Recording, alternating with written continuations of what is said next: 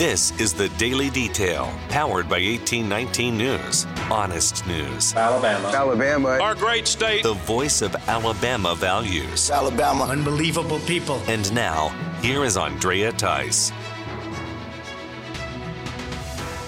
U.S. Senator Tommy Tuberville spoke in front of the U.S. Supreme Court building on Wednesday as the justices heard oral arguments about the Donald Trump ballot removal case, which is called Trump versus Anderson. The state of Colorado prompted this whole case to be appealed to the U.S. Supreme Court after the Colorado State Supreme Court ruled to remove Trump's name from the primary ballot in that state. Now, Democrats in the state capitals across the country are trying to kick President Trump off the ballot. They're using legal theory that has never been used before. It goes way beyond the Constitution. It twists the words of our Constitution into something that has never been. This building behind us, this court must uphold the original public meaning of our Constitution. Stop today this attack on our democracy. Let the American people decide in November who their leaders will be. The full Alabama Senate has passed a bill that requires public schools to make their curriculum and teaching materials available to parents on their website. That requirement applies to K through 12 grades in public schools. An amendment was added to the legislation that creates several avenues for the curriculum or a summary of it to be utilized by teachers. Those avenues would be email, telephone, or other electronic means. State Senate President Pro Tem Greg Reed is the sponsor of the bill and he says it was a priority for him to get the bill into the legislative session in order to help educators and parents work together. Reed says that everybody he talked to about the bill was very much in favor of it happening. State Representative Matt Woods will now sponsor the bill in the Alabama House. Alabama Congressman Dale Strong is writing for 1819 News about the consistent effort by the mainstream media to label Donald Trump as an insurrectionist based on the events of January 6, 2021. Strong points out that those same people that are pushing that label are also the ones who pushed the lie about Trump and Russia Gate, which has also been revealed to be false. Strong says that he is a co sponsor of a resolution offered by Florida Congressman Matt Gaetz that was revealed earlier this week in a press conference. That resolution declares that Donald Trump did not engage in any insurrection or rebellion against the U.S. on January 6th, and that Trump clearly told his supporters to march peacefully and respect law enforcement during that time as they make their voices heard. Strong points out that just this past November, anti Israel protesters did violently assault six Capitol police officers right outside of the Democrat National Committee headquarters in Washington, D.C. Strong says that this event was called a protest for peace and only further illustrates the hypocrisy and bias of the left wing media. There are now two bills filed in the Alabama legislature that involve the expansion of gambling here in the state 1819 News reporter Bradley Cox did a breakdown of what is in that legislation, and in some cases, there are parts that are written down that were not covered in a press conference that was delivered by sponsors of the bill on Wednesday of this week. You can read the bill itself as well as the article written by Bradley Cox at the 1819 News website. And this is also a good time for me to wrap up my conversation with the president of the Alabama Policy Institute, Stephanie Holden Smith, about the gambling bill. The other piece of this that's pretty frustrating to me is that with the combination of the brick and mortar casinos, the sports betting, and the lottery, um, you know, there's been kind of this mantra for years that the people want to vote on a lottery. And the frustrating thing is that, that for those who want that, they're not going to get that.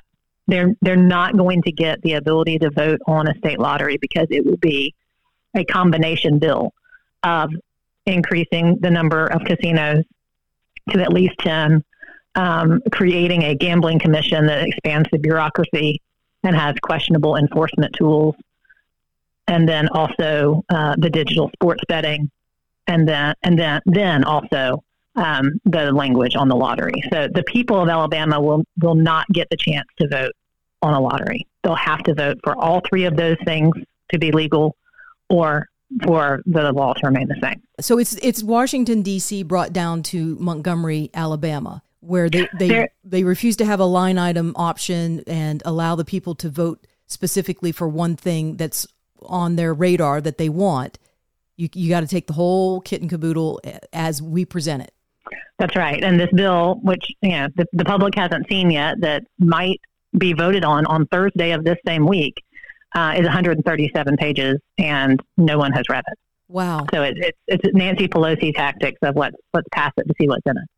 That that's just a bad bad practice to throw out a, hundreds of pages of, of legislation and then want people to vote within days. So it sounds to me like now would be the time for any Alabamians who are listening to the Daily Detail or reading 1819 News to mm-hmm. uh, make their voices known. Yeah, no question. Now is the time. Now is the time to talk to your legislator about this and any other issue that that you want your representative to represent you on. Um, that they're walking into this session uh, and they'll be there uh, probably until late April or early May.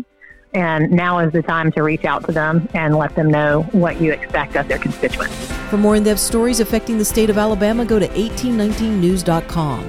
In national news, Donald Trump has officially won in the Republican caucus that was held on Thursday in Nevada. This gives Trump 26 more delegates in the primary race.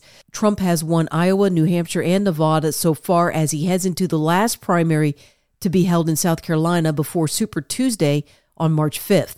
Former South Carolina Governor Nikki Haley is still the sole challenger to Trump in this primary, and she is banking on her home state to hand her her first victory in this primary race. However, polls are not indicating that that's going to be the case.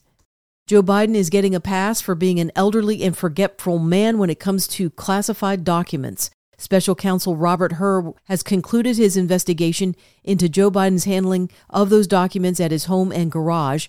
Hur concluded that Biden willfully retained classified materials after he left the vice presidency in 2016, but that Biden's significant memory loss and limitations played a part in Hur deciding to not prosecute. Hur further explains that it would become problematic to present the case to a jury who would only perceive Biden as an elderly man with bad memory but well meaning motives. So they would likely not convict since guilt beyond a reasonable doubt would be hard to establish. Some of the examples that Hur cited to show how bad Joe Biden's memory is included him not remembering when his son Beau died and what year he served as vice president, Biden responded to this statement from special counsel Hur in a press conference. Biden seemed very agitated and forgot some of the things he was going to say. In addition, I know there's some attention paid to some language in the report about my recollection of events.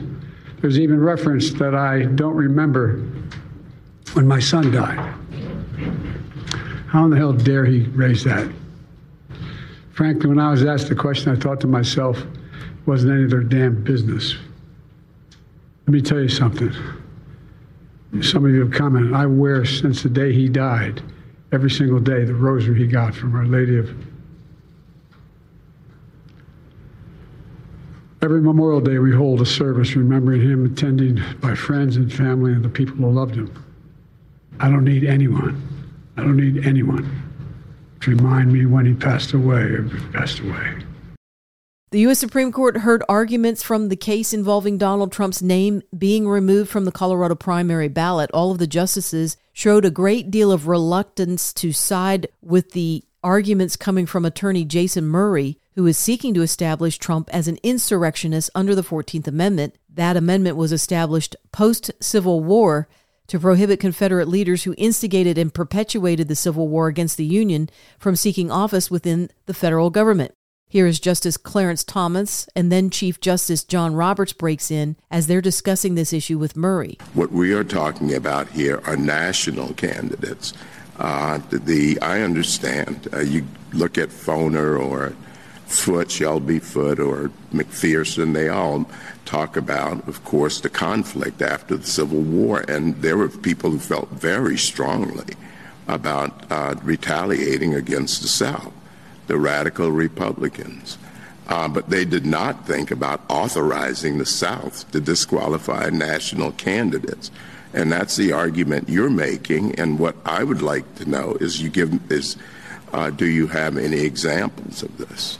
Many of those historians have filed briefs in our support in this case, making the point that the, the, the, idea of the 14th Amendment was that both states and the federal government would ensure rights, and that if states failed to do so, the federal government certainly would also step in. But I think the reason why there aren't examples of states doing this is an idiosyncratic one of the fact that elections worked differently back then. States have a background power under Article 2 and the 10th Amendment to run presidential elections, they didn't use that power to police ballot access until about the 1890s. And by the 1890s, everyone had received amnesty and these issues had become moot. So I don't think Counsel, the history like tells us. Sort of look at Justice Thomas's question sort of from the 30,000 foot level. I mean, the whole point of the 14th Amendment was to restrict state power, right? States uh, shall not abridge privileges immunity. They won't deprive people of property without due process. Um, uh, they won't deny uh, equal protection. And on the other hand, it augmented federal power under Section 5. Congress has the power to enforce it. So wouldn't that be the last place that you'd look for authorization for the states, including Confederate states, uh, to enforce, implicitly authorized, to enforce the presidential election process? That, that seems to be a position that is at, uh, at war with the whole thrust of the 14th Amendment and very ahistorical. Federal prosecutors have now arrested and charged an engineer based in California with stealing technology and trade secrets from the U.S. government and then providing that information to Communist China. 57 year old Chenguang Gong worked in Los Angeles and was able to steal proprietary technology that is used to detect nuclear, ballistic, and hypersonic missiles. This included the taking of over 1,800 files. Gong is now being charged by the U.S. Department of Justice for endangering U.S. national security. Gong is actually a native of China who became a U.S. citizen in 2011. During his time working for U.S. tech companies and defense contractors, Gong was also applying to Chinese government talent programs, which is a program that ran as cover for gaining secret data to help China's military and economy. A federal judge has ordered former Trump White House aide Peter Navarro to report to prison for a four month sentence. The judge denied Navarro's request to stay out of prison while he appeals his conviction from a lower court for contempt of Congress. The contempt of Congress charges come from Navarro not responding to a subpoena for documents related to the January 6th events, and that subpoena came from the House committee investigation. Navarro could go to a higher appellate court for intervention. His attorneys have made no public comment on what they're doing next. If you are enjoying the daily detail and want to make sure the reports come up easily on your electronic device, then be sure to hit the subscribe or follow button on the main page of the daily detail on whatever podcasting app you've been using to listen. That could be Spotify, Apple Podcasts, Podbean, or some other podcasting apps. You can also get the word out about the daily detail by sending a link to a friend or dropping me a five star rating. I surely do appreciate it. I'm Andrea Tice. I will be back again on Monday. Until then, have a wonderful weekend. Alabama. Alabama. Our great state. Alabama. Of Alabama. This has been the Daily Detail. For more up to date news, go to 1819news.com, where you'll find honest news and Alabama values.